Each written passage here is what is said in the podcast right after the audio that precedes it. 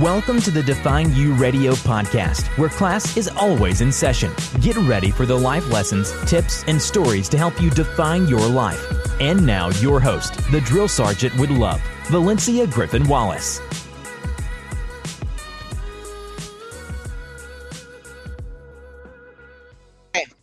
Thank you so much for tuning in to Define You Radio. I'm your host, Valencia Griffin Wallace. Make sure you like, love, share the video, and leave your comments below. We were going to go live on Instagram, but we'll get into that in a moment. So let's go ahead and welcome the hot seat queens, Queen Shannon. Hey, y'all. And Queen Levon. Hi, guys. So we're, we're we're supposed to have a guest tonight. She was having technical difficulties, so tonight is a total. Um, we're just gonna talk about obstacles tonight. That's, That's like we're just gonna be real because we were gonna try to do Facebook Live and Instagram Live. Mm-hmm. We're we were gonna try to do X, Y, and Z and Z, Y, and X, and it was just the you know but we're gonna be great anyway. So we're gonna talk about some obstacles that has happened thus far in 2019. Classes and hmm. session pens and papers ready. So let's talk about obstacles, queens. Let's just let's just talk. We haven't like this is really okay. Angela has joined. We'll go ahead and let her on. So we're not talking about obstacles tonight. Jesus. We're going to have our guest, Angela Ray. Let's go ahead welcome her to the show. Hey, Miss Angela. Welcome, welcome. Hey, how's everybody going? Good. There we go. Good. Okay, you can see us. I can. Okay. Yes. Good evening, Queen. Good evening. Welcome. Okay, Thank guys. you.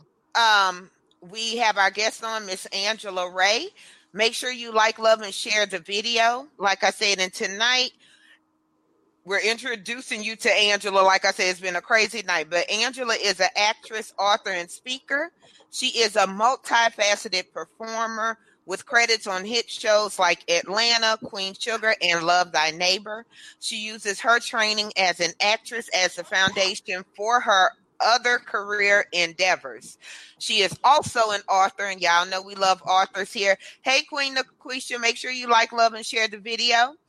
She uh, is an author, the author of Rays of Motivation, Megastar Student Leadership, and Blackberry Whispers, which we will be talking about tonight.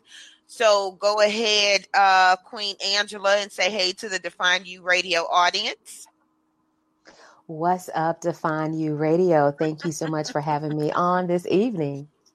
We're excited. A lot of you guys may remember I interviewed Angela last year at the Atlanta Black Theater Festival happening in October. I expect to see y'all there. Um, and she she among her acting and everything she does, I was surprised to find out she was an author. So my first question to kind of go ahead and get us into it. Why why did you decide to write? So, why did I decide to write? I got started writing poetry actually off a dare. I was in the seventh grade. We were in Mrs. Patterson's seventh grade English class, and we were studying poetry. And one of my classmates, I will never forget, Amy Pendergrass, asked me if I could write poetry, but I had never written anything. So, me, not you know, wanting to admit that I couldn't. I said, Yes, I can write poetry. She's like, Well, I dare you to write a poem about a crush. And so I took her up on the dare. And that's that's how I started writing poetry. Now, I will say that first poem was not good. It was probably garbage, but that kind of ignited something in me. And so I continued to write on my own, never shared any of those early poems with anybody. But by the time I got to college, I was ready to really get some help with writing. And so I took a poetry class, started entering poetry contests, started winning. And then I decided to publish several years later at the encouragement of actress Suzanne Douglas, who told me that I should use my poetry to fuel other things that I was doing in the arts, namely my acting. Mm. Awesome. So you you started writing before you actually started acting. That is correct. Awesome. But and didn't know what I was going to do with it at the time. You just did it, which is, you know, that's, I think we all kind of start writing like that. When you're a true writer, you just start writing, not knowing exactly where you're going with it. And one of the things Angela informed me is that April is, hey, Queen Ashanti, um, April is National Poetry Month. Did Wow. y'all know that? No, I did not know that. I didn't. See? That's what I'm saying. So, Queen Lavon, I. I know you have questions. Go ahead. Well, I am a lover of poetry. Um, yes, I love poetry. So, in your this your new book, Blackberry Whispers, well, I love the title because it makes me think about you. You all know the BlackBerry phone. Everyone had one. Everyone loved that phone, you know, until the little wheel out the middle fell out. It had no paint or anything left. How about that?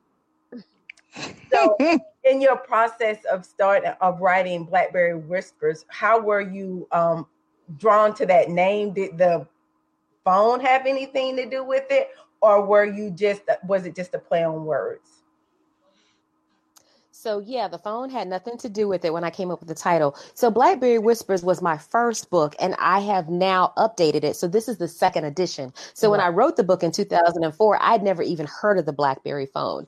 And so my thinking with Blackberry Whispers are the sweet prayers that we say through our poetry. And that's where the title came from. Had nothing to do with the phone. It's amazing now many years in the later that you know the Blackberry is such a popular device for people, but yeah, had nothing to do with the phone at the time. You was a pioneer. That's all. Absolutely. Go ahead. I mean, I mean to be honest, you know, the singer in me, I saw black, and the only thing I could think of the song "Blackberry Molasses," so that's where my mind went, and I immediately started singing. I saw it, and I was like, "Oh, Blackberry Molasses!" That's what made me. It caught me. So it is a very, very catchy title, though. It really is. It takes you, especially depending on your generation, it can catch them either way. Um, so that's a very, very awesome title. I can awesome see title. being a jazz, a jazz song. It has that Yes, feel to it. I can see that. absolutely. Yes, indeed. So, Queen Ang, uh, look at me, Queen Angela. Well, I said that right, Queen Angela. Mhm. Um, what's one of the biggest obstacles you face when when writing this book or rewriting it? And hey, Sam, we see you. Thank you for joining us again. Make sure y'all like, love, and share the video.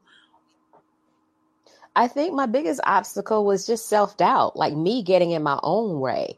Because I, again, I had been writing for a number of years. I had, at that point, before I published, I'd actually shared a lot of my poetry live. I had been traveling, doing poetry slams, actually winning poetry slams, but still was very hesitant to put pen to paper and commit to this is the final draft and this is what I'm going to hand off into the world. So I think the biggest obstacle for me was my own self doubt.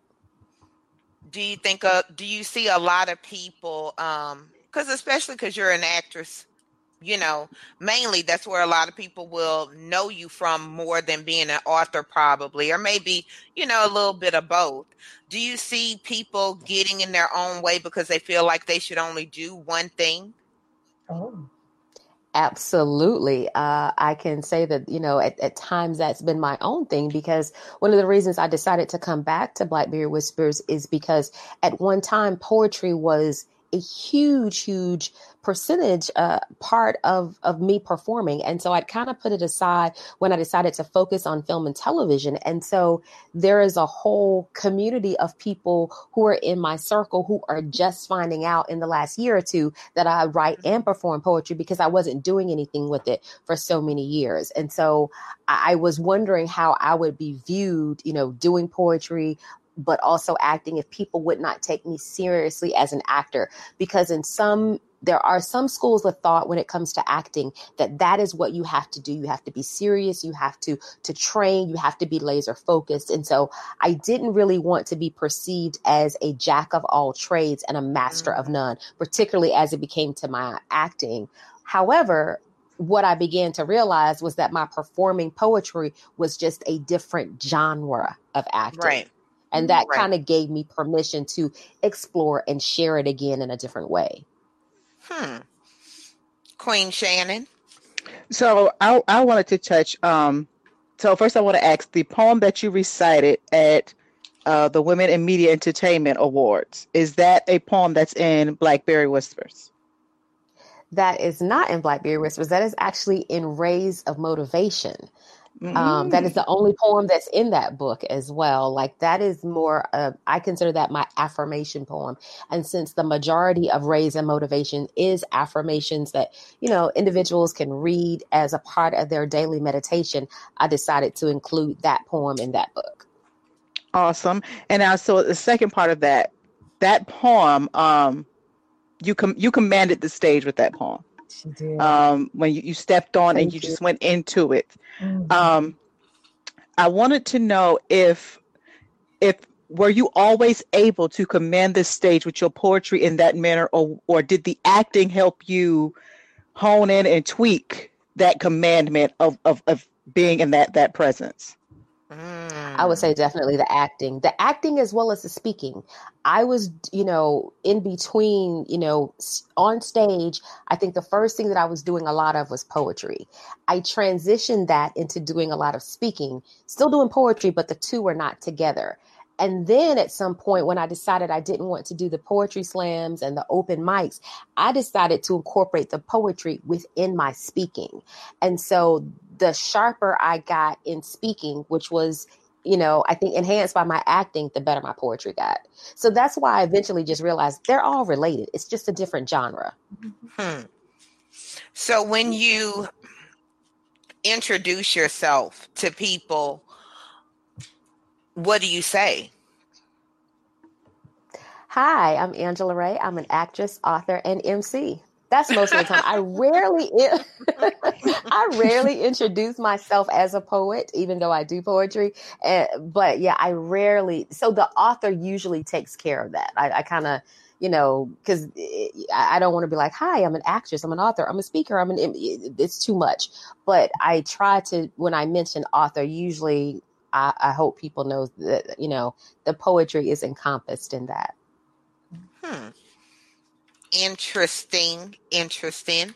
I only could imagine because even you know today a lot of women i know the all of us here at define you radio we have different titles.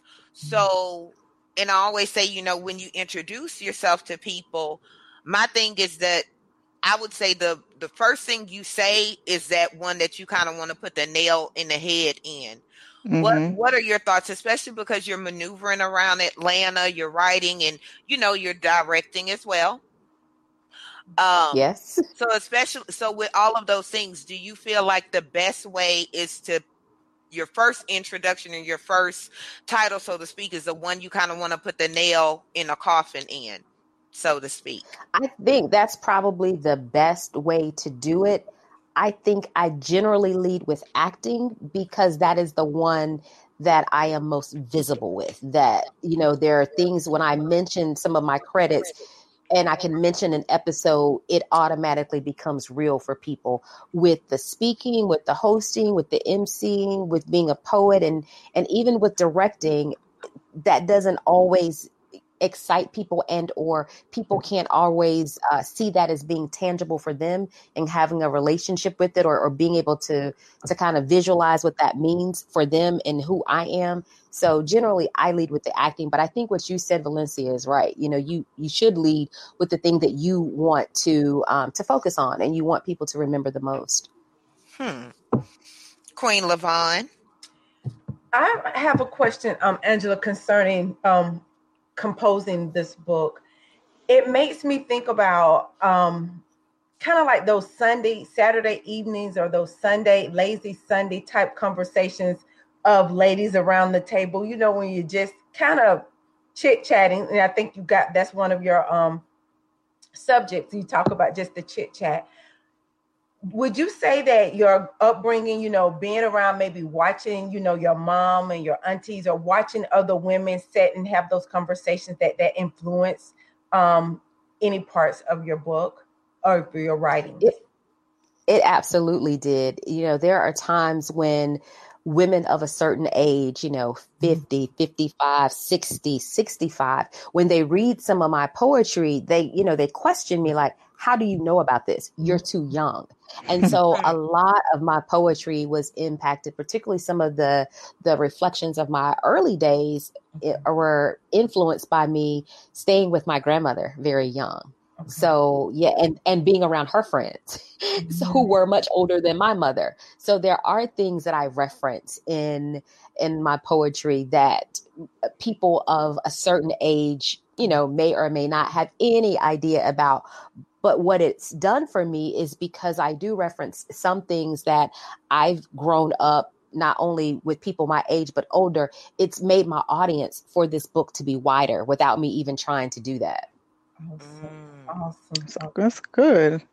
That's really good. So here's here's what I we're we're discussing the book. Um we've read, you know, you know the synopsis or what the book is about.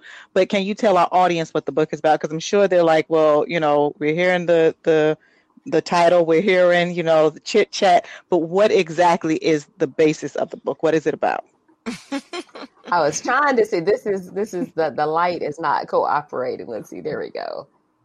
There we go. That's Blackberry Whispers. So, uh, Blackberry Whispers is my book of poetry that essentially talks about what it means to be a Black woman growing up in the South, experiencing ah. life, love, friendship, fellowship, and growing spiritually because particularly with this second edition you know there's a lot that happened in my life between 2004 when i published the first edition to last year 2018 when i published the second edition. And so a lot of that was my own spiritual growth. So that's a lot of the new poetry that's included in this new edition um, definitely references that. So that is what i would say that the book is about. And um thank you sam. Sam Sam, I don't know if you're a man or a woman. I just need you to put that in the comments. Sam wants to know already where can you buy the the book. Sam always gets straight to the point, like where can I get the book? Blackberrywhispers.com. See, that's so easy. Very and easy. uh, one of the queens or one of you guys go ahead and type it in the comments and stuff. Sam must be an avid avid reader. Mm-hmm. And he you is know. a man based on his Facebook profile. Okay. you know LaVon's gonna do the research. so as you we wrote like Sam here. Um I know we do like Sam. Sam supports supports the show. Yes, Sam will like, love, share, and comment. So, Queen Angela, now being that you've written a book and written poetry, what do you find is the is the hardest? Writing a book or writing poetry? Hmm. You mean just when you say writing a book or writing poetry, do you mean writing a book that is not poetry, or do you mean actually the process of putting a book together as opposed to writing the individual poems? Mm-mm, right, definitely the writing of like I could write a write a book, whether it's a how to, fictional, nonfiction, whatever. I could go in because you get time to expand your thoughts. Whereas with poetry, you know, you gotta kind of boom, boom, bam, done. You know what I'm saying? Right. yes. Um there I think there was a time for me when I had to quote unquote uh be hit by the spirit, have the inspiration to write a poem. Maybe it's an experience, maybe I recall something. But lately, some of my poetry has been more by assignment. And so that has been challenging at times. I'll give you an example. Uh, you mentioned the poem Born to Shine that I did at the Women in Entertainment Media Awards. I messed around with that poem, if you all can believe it, for over a year. I would write a little bit and I would put it aside, and I would write a little bit and I would put it aside. And I just couldn't quite get it to where I wanted it to be. And so I had a friend who was having a birthday party for his dad, and he had invited me. And I just decided the night before, you're going to finish this poem and you're going to do it at the birthday party. And so that's what I did. I, I, just had to give myself a deadline. I wrote it, finished it, you know, deleted some stuff, figured it out, shared it there, and literally got an invitation to share that at a women's empowerment event while I was at the birthday party. And this was just reading it. I didn't know it. And you know, my friend, I love him to death. He is such a marketer. Once I went to him and said, "Hey, you think I could share this poem? I'm trying to figure out, you know, get a rhythm for it. I've, you know, just finished." He's like, "Oh yeah, yeah, that's fine." So immediately he starts walking around the room, around the house, telling his family, "Yo, I got this poet. You know, I brought her in for my dad's birthday party. She's bad. You know, she's an actress." And I was like this dude is selling me, and all I'm going to do is get up and read this poem off of a piece of paper because I'm just kind of working it out. But based off the reaction I received that day, I was like, okay, it's done. Mm-hmm. So yeah. to answer your question, Lucia, yes, poetry can definitely be a lot more difficult, especially when I'm not on a strict deadline. Mm. Interesting. I could I could imagine only because the way my thoughts work and anybody that has had a conversation with me can understand this. Shannon, I can see your face. I don't know if you recognize that or not. Um, but I have my brain is like that. Like I have long range. Like I'm a writer, no doubt. Like I'm, and when I say that, like just the way my thoughts and my imagination work. I mean, even when I talk, I it's hard for me to go boom, boom, disappoint you know, I don't need no amens, okay?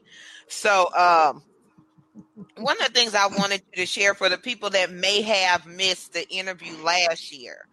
And then, you know, of course we're gonna get back to the book, but I definitely want you to share your your your fab five, your five that we talked about um last year at ABTF. And if um, so I, I was what, yeah, what that is, and then go ahead.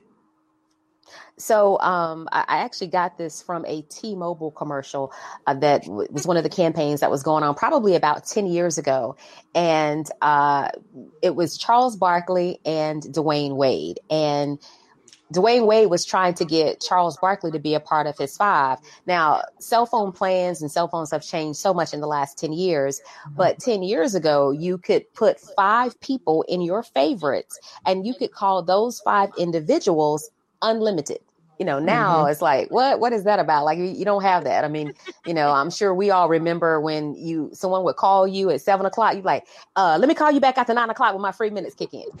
That, that's yeah. what, that's kind of what the, the fab five was. Instead of you having to wait till nine o'clock or the weekend you could call these five people at any time um, unlimited. And so I talked about the fact that because of who Charles Barkley was, you know, he was an outstanding NBA player. It made sense for Dwyane Wade, who at that time was still in the prime of his career. I think tonight is interesting. We're talking about this tonight. He's playing his last home game in mm. Miami, but that was very early in his career. So it made sense to want to have someone in your five like a Charles Barkley, who was a Hall of Fame player. And so I, I related that for my high school and college students that I speak to by telling them that you want to make sure that you have five people in your inner circle who are important, who have your back, who can speak to you, who can lift you up, but who can also correct you in a loving way. And so, thinking about who those five people are in your inner circle that can help take you from point A, which is where you are now, to point B, where you want to be in the future. Mm. Love it. Has your five uh changed like let's say within the last five years.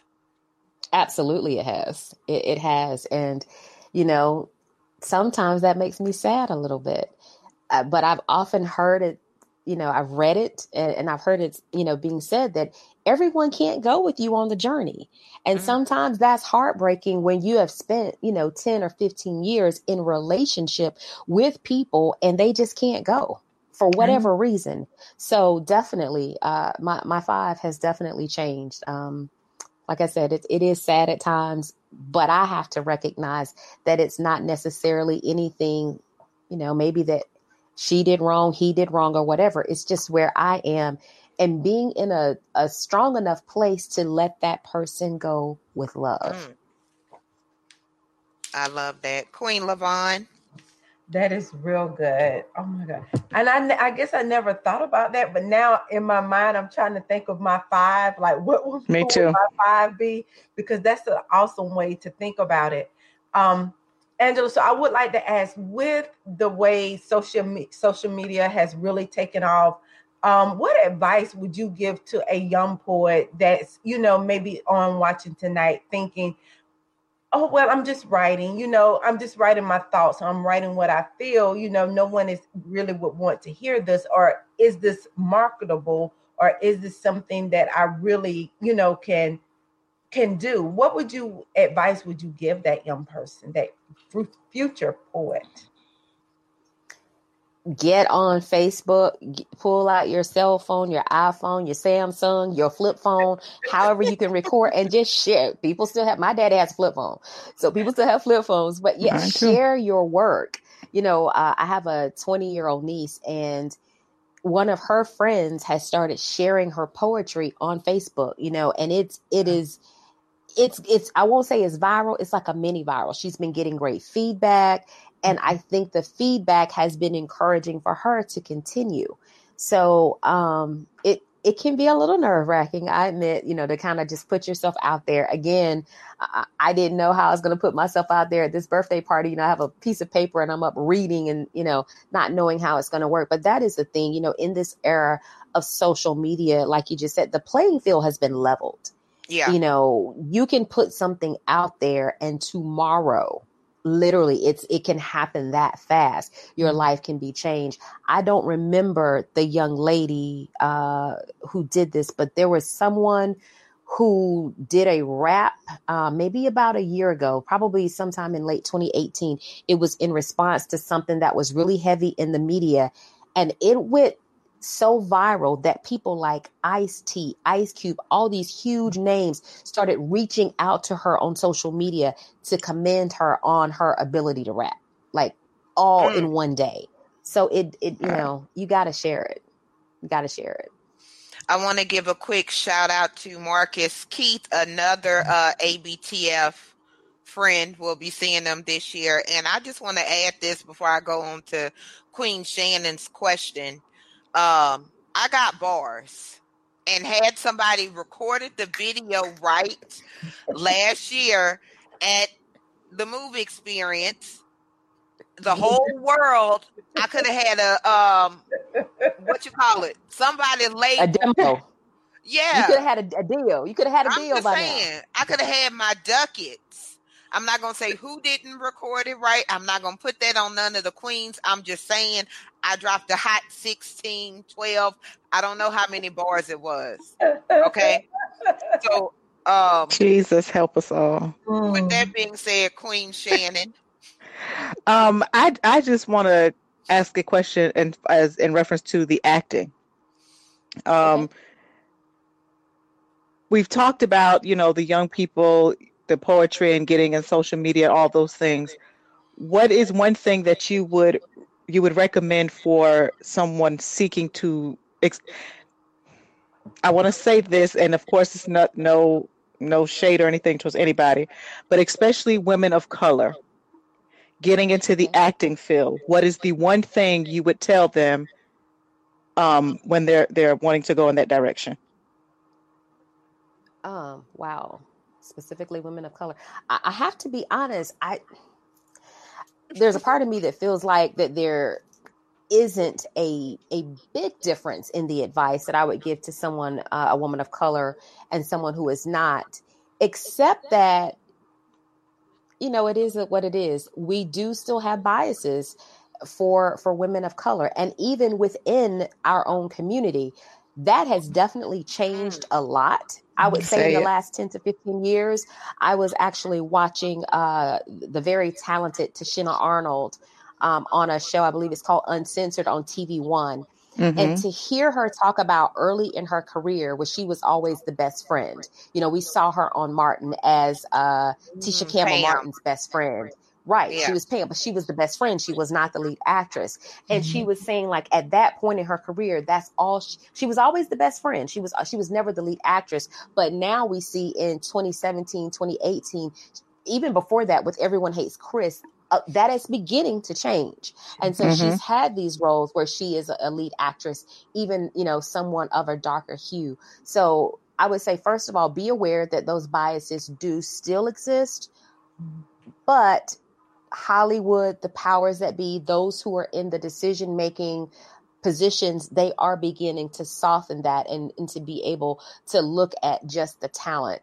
Um, but I think the biggest advice would be to know that unfortunately, it's not always about you and your abilities. And I'll give you an example. Mm. I've had an opportunity to be on the other side of the table, meaning instead of going in to try to get the role, I've been on the side of the table with producers and actors to decide who gets the role. And it's a very eye opening experience.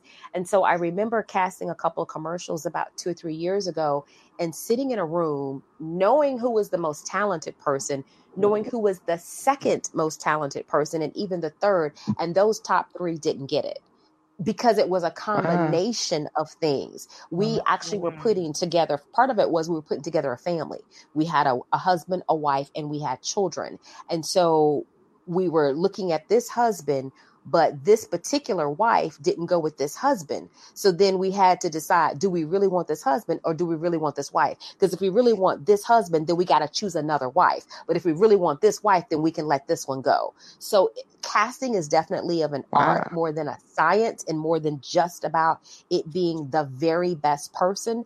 Uh, sometimes when it comes down to it, if there has to be a last minute change in casting, oftentimes a producer or a director may come to the casting director and say, Give us someone you know can do the job that person may not have even auditioned for it. I, I, know for a fact that that has happened in talking to people. So I think that biggest advice is that it's not always about you. You want to train, you want to be prepared, you want to take classes, you want to make sure that you present the best package. And at that point, it's it's not really in your hands. Mm. Wow, that's awesome advice. Mm-hmm. Well, there goes my um, there goes my beginning acting career. Y'all laughing. I'm Lord, just saying. Here she go. I'm just saying. Cause I'll be mad. Like I know know that I did it, know that I did, but because the man don't match my part, you know, or you could be too short or you could be too tall. I right. mean, we have those dynamics wow. as well. That's I mean, I, I, don't know if you all remember the show. It's it's now in reruns, Facts of Life. Yes, with uh, Fields, Nancy McKeon. Uh, mm-hmm. When Kim Fields was first cast in that role, they liked her so much they decided to keep her, but she was way shorter than the other actresses. So they mm. actually wrote into the script that Tootie loved roller skates and it happened to work out that she could roller skate. So uh, I don't know if you all remember in those first couple of seasons, Kim mm-hmm. was always on roller skates. That's yeah. why they wrote it into the script because she was so much shorter than everyone else. Wow. Wow. That's wow. what I have to say. Somebody gonna just don't write me on roller skates because Lord, the show will be over before it got started. um, one one of the things, Queen Angela, one of the things we talked about, or one of the things that you put in your pre-show interview. Yes, guys, I do do like a pre-show situation. Okay, this don't just flow like this. It don't just flow like this all the time. Um, one of the things you said uh, was about people turning the mirror around on themselves. So, if you could explain what that means. What that means is recognizing that even though we as individuals may be called to inspire, we may be called to teach, to act, to produce, we may be called to connect individuals, recognizing that at times the things that we are called to do oftentimes are because we may need some work on those areas in our own lives. And so being willing to not just give advice, but literally take the advice that you give and then meditate on it for yourself because i know like for me this acting is it's a journey. Um, i think uh, that you all shared on the define you instagram account one of my rays of motivation which is celebrate on the drive to the end zone yeah. because a touchdown only lasts a few seconds. Well that's how it is in acting. You know the actual touchdown in acting may be the booking it may be shooting the project or it may be the project actually airing. Let's just say it's the project actually airing. But there's so much to celebrate leading up to a project airing. Number one, getting the audition. Number two, getting the callback. Number three, booking the job. Number four, actually shooting the job. Number five, meeting new people while you're on that job all of mm-hmm. those things are things to celebrate long before anybody in the world sees the final product.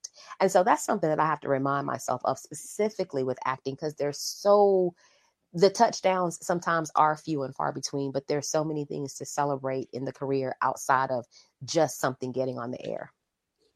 I love that. Yes. I love that because I know I don't take my own advice, and we just gonna move on to at least I'm honest about it. It's hard to take, you know, and I realize I give Queen Shannon, I can see your face. I just need to remind you of that. but it's you know, sometimes stuff I tell people, I'm like, oh, that's good. I should do that. And I'm like, nah, I'm not gonna do that. Um because you the best advice you give is often to others or you know mm-hmm. right so absolutely I think that's one of the blessings of having a book, though, especially yeah. for me, because there are times when I have been sharing something and it'll just convict me in my spirit like, hold up, wait a minute. Are you doing this? And if you did it, mm-hmm. how would X, Y, and Z be better? And so, mm. yeah, that that's what's been helpful for me with the book. That you know, as I share it, it oftentimes it comes right back to me and i'm okay with that i mean when i say i'm okay with that sometimes people believe that you know in order for you to give advice to teach to be on a platform to be in a position where you impact individuals that you have to have it all together or your life is perfect it's far from it but i think the beauty is being able to recognize again when you can turn that mirror around to yourself so that you continue to grow and get better I'm I'm working on it. I'm I'm yet growing. Queen um Levon, you have a question? I did have a question. I wanted to ask Angela, how do you deal with um the feedback or when you get feedback from people that thinks poetry is nothing more than words rhyming? Mm. You know what? I I must be honest. No one has ever said that to me. Really? I have never, never, like I have never received feedback that has made me feel like the art was anything less than ever. Wow. Now, there may be people I don't even know if anyone has told me to my face um, that they they didn't like a poem, you know.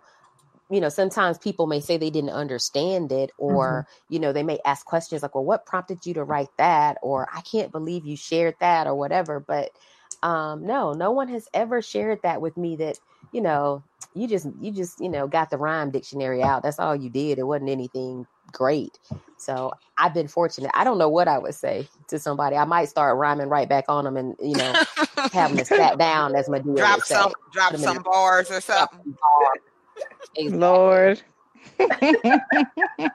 Ain't no telling what's going on next time we come to Atlanta. I'm Lord, I'm on, saying. You know, I'm gonna start working on my bars. That revolution will not be televised.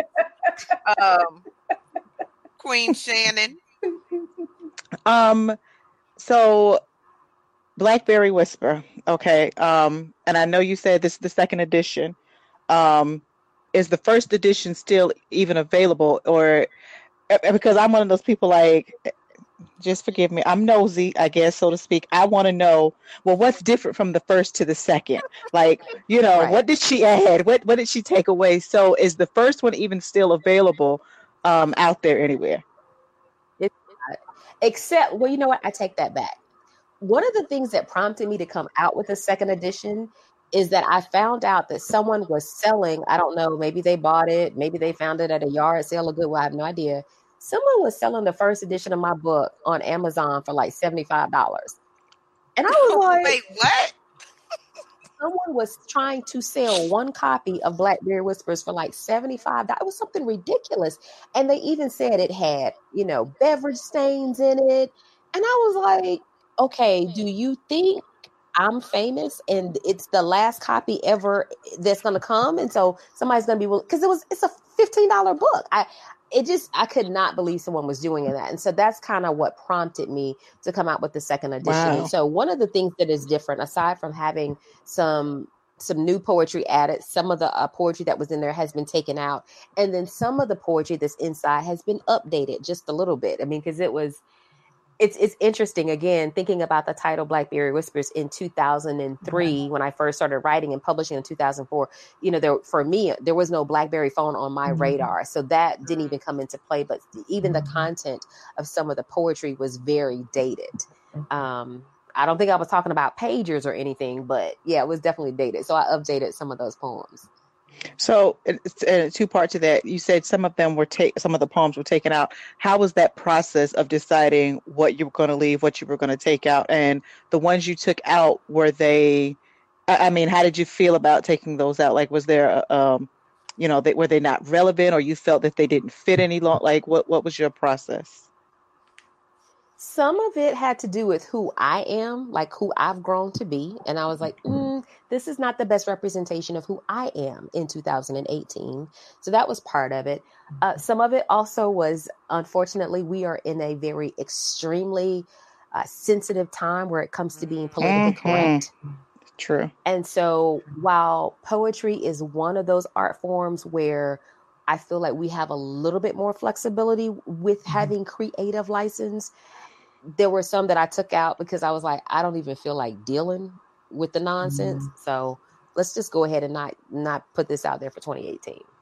okay. And and then you gotta think about too, with you being a, a public personality, you know, if somebody may read something and you know, maybe you'll lose a part because right. you know, if it was something controversial or something right. of that nature, I could you know, I always say when I when I write the greatest story ever told, I'll use I'm gonna have to use a pen name. Um, that's just my my thoughts with some of the things that I honestly could write about and will write about. So I wanted to ask you real quick because we kind of hit back between the the author side of you and of course the actress side of you. So how did you get started acting? Because I don't know that you that you touched on on that part. Okay, so I got started acting somewhat from my involvement in church. I started doing Easter and Christmas speeches in church. And at a very young age, say about nine or 10, my speeches were longer than the teenagers you know, the 14 and 15 year olds who were doing Easter speeches, you know, my speeches were longer. And so that was somewhat of a love of performance started being nurtured there. And then when I was in school, I was in an organization called Forensics. I don't know if you all are familiar with it. it has nothing to do with forensic science and, and you know CSI, mm-hmm. totally different. But it was a, I would say, a performance club where we had individuals who competed in humorous mm. performances, dramatic performances, original oratory, meaning they wrote their own speeches, kind of like public speaking. And then the last one was extemporaneous speaking, which is you come in and you don't know what your topic is going to be. You get a topic that is relevant to the time period, and you have to come up with a speech in like a 15 to 20 minute time and then compete in that level. So, doing both of those is kind of what started me in acting and then uh, eventually doing plays in college and studying performance. So you just found that you that you loved it and wanted to go on and decided that Atlanta was the place to be. Pretty much, yeah. That's that's kind of how it went. Um, again, you know, I was studying performance in college, and I was very fortunate that one of my professors brought an agent. His, my professor's wife was an actress. And so he brought her agent in to speak with us. And, you know, me trusting who my professor was because, you know, the entertainment industry, for all of the greatness that it is, there are so many people who prey on people's hopes and desires to be yeah. a star. And so there's so many predators out there. And so when my professor brought this agent in, I knew this is a legitimate agent. This is someone that I could, you know, sign with. So that was also helpful in bridging the gap from college to the professional world. But yeah, that's I, I guess that's it. You know, I was doing plays in college and I uh, had started to doing what's called corporate training videos. Um, I don't know if any of you have ever like maybe you have a job where you're looking at someone who I'm gonna just use for an example. I'm gonna say McDonald's. Let's just say you're working at mm-hmm. McDonald's, and so to get started working you have to watch a series of videos and you see the person Mm. telling you how to drop the fries and and how do you prepare a big mac with two all beef patties special sauce lettuce cheese and blah blah blah and they have on a you know i've been watching those commercials too long and so they have on the mcdonald's uniform nine times out of ten that is not a mcdonald's employee that is an actor who is doing what is called a corporate training video so i did a lot of those starting out before i transitioned into film and television as a matter of fact, there were some things that I was doing that people were confused about what my career was. There was a rumor that I had left one of my jobs because I was now a nurse because I played a nurse in a commercial, and I was like, "Oh my gosh, are you kidding Wow. me?" So, yeah, We have a question from uh from the audience. Were you born in the South? I was Fayetteville, North Carolina. Shout out to the homie J Cole. J Cole and I are from the same hometown. Okay. I don't know him, but we from the same hometown. Let me, let me clear that. To be clear, J Cole and I have not shared a stage yet, but yes, we are from the same I. I love that. I love that. Yet Queen Yes. Lamont is in the Carolinas. Yes, yes. That's what I was just Oh, going to what part? right up the street from me, not too far from me. I'm from South, in South Carolina, Spartanburg, South Carolina, the upstate. Oh, okay. I eighty five. Yes, 85. You see everywhere. So, what what has writing taught you? What has writing taught me? hmm Hmm, that is a good question. I would say one thing is to trust yourself and that there is always something to give. Because I think that that is what writing is about. You know, while sometimes I may write a poem or I may write something like a quote, a short story, a blog post, even though I might write it and get inspired, that is just another way for me to give back and share that. And so sometimes it is a little intimidating and a little scary to share those things. But yeah, I think writing has taught me that there's always something to give. Um, like Do- that. Do you think good. writing? Um, do you think writing leaves you more open and exposed than acting? No, no, no, Because there is something, you know, I, I don't think I, writing is definitely impactful, definitely. But there, I did not realize how impactful acting was and how much acting can even be a ministry until I was in a room with uh, a minister, a pastor. We were, I think it was on, we weren't necessarily watching it, but Why Did I Get Married? Tyler Perry's Why Did I Get Married was on. And it was the scene with uh, Malik Yoba and Janet Jackson where they were kind of like finally confronting each other about the loss of their child. Yeah. And so this pastor was saying, you know, when she and her husband watched that movie, that opened up the opportunity for them to talk about the loss of their child. And I was like, whoa. Wow. Like she was saying Wow. they both had been feeling the same way about the loss of their child, but had never discussed it. Mm. And so Wow. watching that movie gave them that permission. And so to think about it in that way, I know how it will open, you know, you open yourself up. Because while that was a good thing, on the flip side, depending on the role that you play, sometimes people can't separate the reality from the, the, the performance. You know, I. I didn't realize that this was a big deal, but I played a, I guess you could say a villain on Tyler Perry's Love Thy Neighbor. It never occurred to me that that was like a bad thing. Like literally, to me, it was a comedy. I did it. It was fun. And so I remember when the episode ended, the first thing my mom called me and she was like, Well, baby, you didn't tell me you was playing a crook. And in my mind, I was thinking, okay, that doesn't mean it. You know, I'm just thinking, okay, whatever. But lo and behold, as time passed and I'm out in the public, there were a couple of people who rolled up on me like, yo, why you do my girl like that? And I was like, oh, this is like really serious. Wow. And all my character did was steal some money. I can you imagine some of these actors who portray you know, roles where they're killing people or they're doing all this stuff. I mean, I've heard of soap opera actors, you know, being slapped in the airport because a fan can't separate fiction from reality. So I would say the acting definitely opens you up more. Mm. Wow.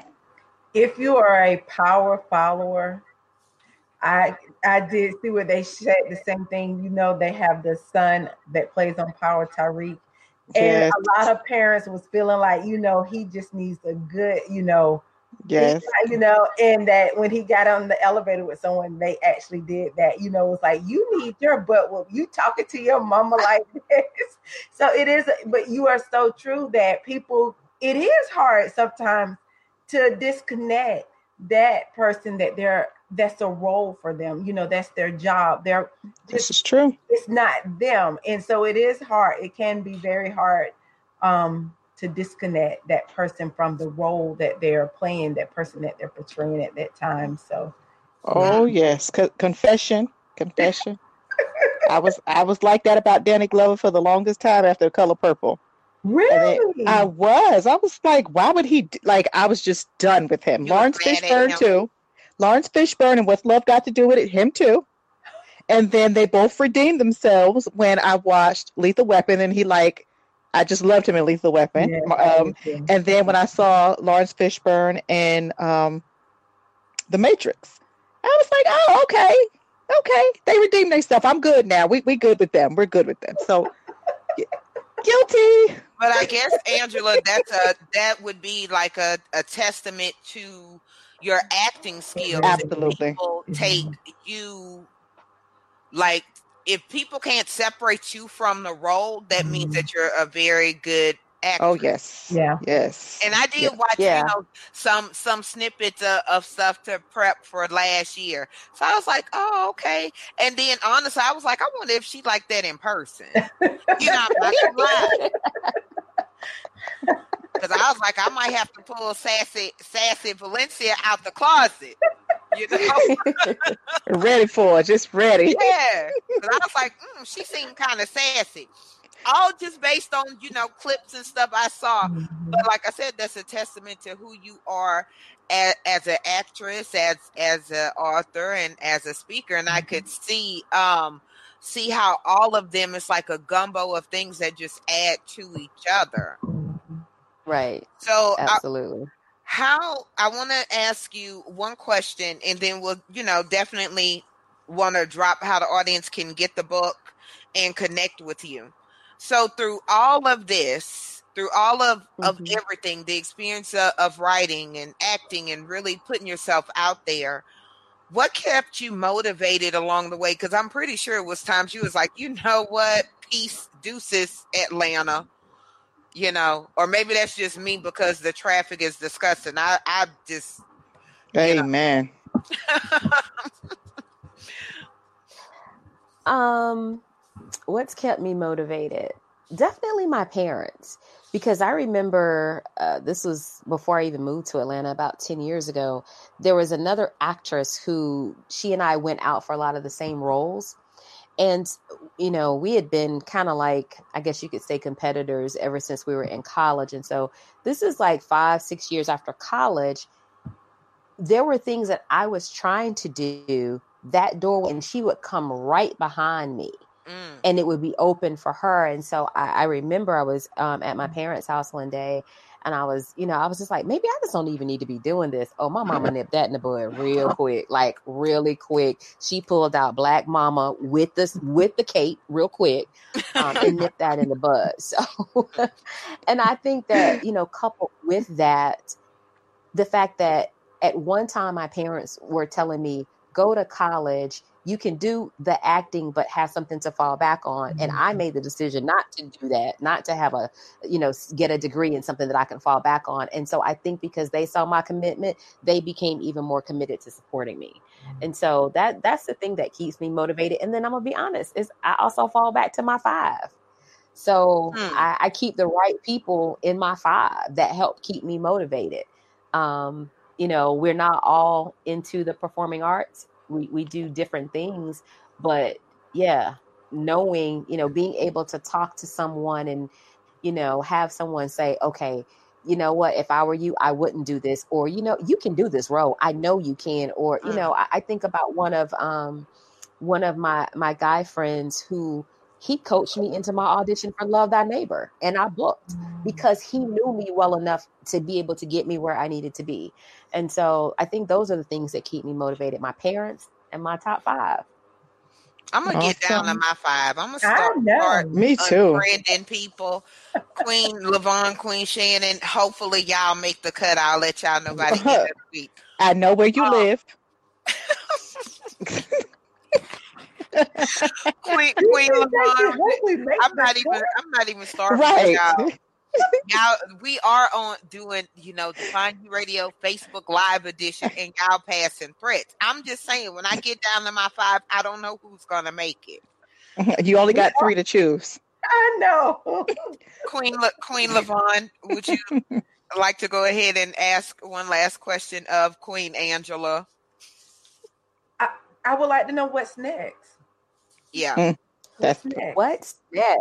Wow. What is next? Well, uh, Valencia mentioned this. She she added the title director. So I directed my first short film last year. It is still in post production. So we switched some things up on our editorial team, but I definitely want to do some more directing. So I'm looking for opportunities um, in that vein. I actually had been directing in theater for a while, but I took a, a very um, conscious and deliberate break from theater. It's extremely time consuming. And so I was focused on film and television, focused on film and television acting, and just decided it was time to step behind the camera because while there are so many decisions that goes into deciding who can be in front of the camera, being behind the camera, it, it's not nearly as uh, as complicated. Mm. So th- that is one of the things that is next. And the the title of that film, if you wanted to to drop that as well, so we could still so we could look out for it. It is called Summer of Seven. It is a somewhat like the uh, the writer kind of describes it as a Christian faith based version of Harry Potter, where you have seven young people who end up at a summer camp and they are charged with dealing with the evil forces at the summer camp and discover that they have superpowers from God.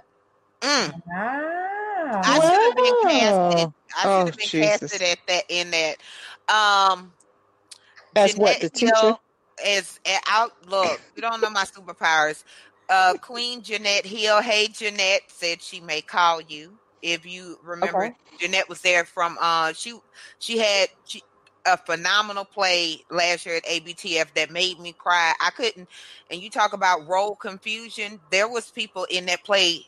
A man in particular, I told him I wasn't talking to him the rest of the festival because of what he Wow. he played in in the play. Um, and Queen Denisha, thank you. She said uh, she could listen to your voice all day. I know Angela has a Oh, sweet well, thank voice, you. like like butter, like butter. You know, Just so you know what? Let me let me go ahead and put this out here. That's the other thing that is next is doing more with voiceover. yeah. I was moderate. Awesome. I moderated a, um, a discussion of Michelle Obama's book, Becoming. And after the I moderated, there was someone who walked up to me and she said, "So is your voice insured?" And I Mm. was like, "Excuse me." She's like, "Do you have insurance on your voice?" And I was like, "No." And and I'm well aware that depending upon what your career is, you can insure things. So like if you're a hand model, like your hands are Yeah. just beautiful. If you're a hand model, you can insure your hands because that's how you make your money. And so I was like, "No." But if she thought enough of my voice that she questioned whether it was insured, I realized I need to be doing more with it. Mhm. So Absolutely. let me heard it here to the Define You radio family. You've heard it here. Okay. Be on the lookout for for for voiceover projects. I've done voiceover in the past, but it just has not been a focus. Yeah, and then it seems with uh with audio books and a lot of people turning Mhm. more to more to you know audio things. Um like I'm reading the comments uh cuz Denisha said if you if if she did my audiobook I'd listen to it all the time. LOL. Okay. And Queen Jeanette and if you don't have her information Angela I will connect y'all. I love Jeanette. She says, Okay. um, the Amen. The Circle. Amen Circle is casting. Yeah. Okay. Yeah, which is um well, I'll, I'll connect I'll connect y'all after the show. And I do vouch Okay. for both of y'all. Y'all know I don't I don't just be vouching for people. Cause somebody be like, Valencia, you introduced me, but I do I do vouch. And y'all probably met last year and just don't remember. Um, but I'll definitely do do that. But I could see you doing voiceover because your voice is like I want to work on my voice because you have like a calming voice, like somebody could listen to it on like one of the meditation things as they go to sleep. I have a voice that you know I have a different kind of voice, and with that, Queen Shannon, look, I don't. you you number six on my Fab Five list almost. We'll we'll talk after the show. So we will talk after the show. Um, no, but actually, Levon asked the question I was going to ask. What was next? Um, but I guess I will go to how do how do the people stay in touch with you? How do they connect with you? How do they follow you? I am on Facebook, Twitter, as well as Instagram at the Angela Ray. That is T H E Angela Ray, and Ray is R A Y. So I'm active on all three of those platforms. Awesome, But she- awesome. But she is a celebrity, so don't y'all come to her inbox acting common. I'm just saying you don't. We don't want people getting too comfortable when we have celebrity guests on. We got to act like we know how to act. And this is how we know how to act right here, right? I don't even know. I don't even know, I don't know what to say. Uh, Queen Angela, with the with the see, BlackBerry could have like it could describe your voice. Mm. Mm, Like Blackberry Mm. whispers. Mm. That and that whisper and molasses, because you know molasses runs smooth. But yes, now I'm not gonna get that song out my head. I know, and I ain't lying. Ever since I saw the name of the book, that's why I was thinking Blackberry Molasses. yes, Because that song was like very calm, and you have a very calm. it was. So I was like, okay. Um, I don't know. Marcus Keith put something about what about autographs that he could sell. I don't know what he's talking about, but real quick, the did they sell any copies of the book for seventy five dollars? I have no idea. I doubt it. I mean, who's going to buy a book that has it has waters? They literally said it. They didn't. They weren't even hiding. They said it has water stains in it. And I was like, so if they did, I mean, I doubt it. I doubt it. But it that was one of the things that let me know that I needed to either put the original back in print or do another edition, and I just decided to do another edition. Hmm. I don't know how I would feel like if somebody was selling one of my books. Like I'd be flattered, and then at the same time, I, you know, that other side of would come out that don't that run me my money side of Mhm. it would come out. I'm just saying. Um, but well, I, you know what? I will challenge you, Valencia, to to Google yourself and look that up because that's how I stumbled on it. Is I I, I go every now and then I kind of Google myself just to see what's out there, make sure it's nothing crazy, See if you and that's how I found out. right, eh, whatever, exactly. And so that's how I found that out. You know, every now and then, you know, th- I will find out something that I didn't know someone put out, and you know, I've been very fortunate. It hasn't been anything crazy um, you know, someone maybe will pick something up off my Instagram and then it'll get into a newsletter or it'll end up in a press release. And I'm like, well, how did they get that? I didn't submit that. My publicist didn't. And so it, you know, sometimes things will kind of spiral like that. But that's how I found out. So uh, I have another friend who said that she found out her book was being sold on walmart.com and she can't figure out how that's happening because she's like, I'm not getting that money. So, Right. yeah.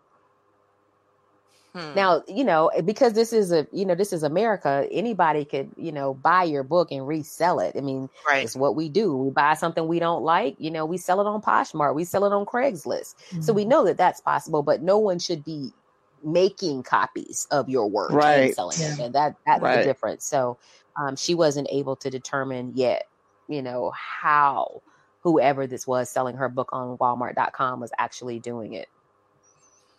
Probably Walmart itself, but let me not say that before all my internet just shut down. I'm just See, saying. how about that? Look, Fine, you go be Okay. a little thing come across the screen or somebody come running. I'm just saying. Look, I- those okay. views are that do not express. How, how does it go? These are not the views of, of Define You expressed. How does that go? the disclaimer. yeah. Following is a How announcement did- does not reflect the views of Define You Radio and its sponsors. There you Something like go. that. We all know that. Look, We've I heard would it have several to times. you to record that for me. I was yes, I was just gonna say that. Like I'm gonna get you just to record it for me, and that way I could play that disclaimer uh, Right. At the for, beginning of the for show. every show. So that Mhm. way, just in case, I don't know if you know how Queen Shannon and Queen Lavon may act if they not in my five. So that way, Right. whatever they may say afterwards, we've already warned that Define You Radio is a whole other entity outside of the Queen You See. Right. So, Queen Mhm. Angela, it has been a pleasure. Yes. Uh, Thank guys you all so much. for- You are. We gotta have you back, especially because I want you to record some stuff. Like you can record the intro. Welcome to Define You Radio or something. okay. Okay. I'm just saying. okay. I would be delighted to do Lavon that. paying for it.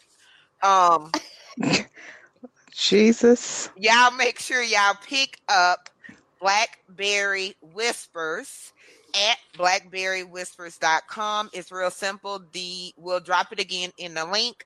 Connect with Queen Angela Ray. She is on Facebook, Instagram. Um, like I said, don't y'all act extra common and familiar with our celebrity guests, okay? I'm just saying. Um with that being said, pens and paper down. I hope you guys have definitely been inspired by just people doing stuff. Queens out there doing stuff. Queen Angela is such a humble person. We've had the pleasure of meeting her, and she's out there doing doing her thing and still showing up to inspire others like me. Like I'm gonna work on my voice and my bars. That being said, class is officially over. Make sure you, You need me to got that beatbox for you, Valencia. Oh, I that beatbox right now, girl. You know what I'm saying? Wait, what? I'm saying. Wait, look, this is the Wait, after show. what? Okay, class is over. not This get is her after show. started. Go ahead. What you got? Oh, I'm not get Are you ready for the beatbox? ready. Can't do okay. it. This is Define You Radio. Uh, we are signing off. Uh, okay. With that being said, is- class is is officially over. By the way, Shannon, look, you got the voice. You were supposed to come in with some notes. We could have had a whole. This, this was supposed to be a hug there. There's supposed to be a I'm just saying. Okay, let's do it again. I got you. I got you. Define you. See, I got you. You got to match Okay. her beatbox. And I- oh, uh-uh. I got her beatbox. I got her beat in my head. Okay, go ahead, Levon. Levon, like, look, I ain't signed up. I stay in my lane and drink my pretty waters. Y'all, it has been a, a great show. Y'all know where to find us next week, same time, same place. Until then, your past doesn't define you, it gives you definition. And what you do with that is up Thank you for listening. Connect with the show at the Define You Facebook. Until next time, remember your past doesn't define you, it gives you definition, and what you do with that is up to you.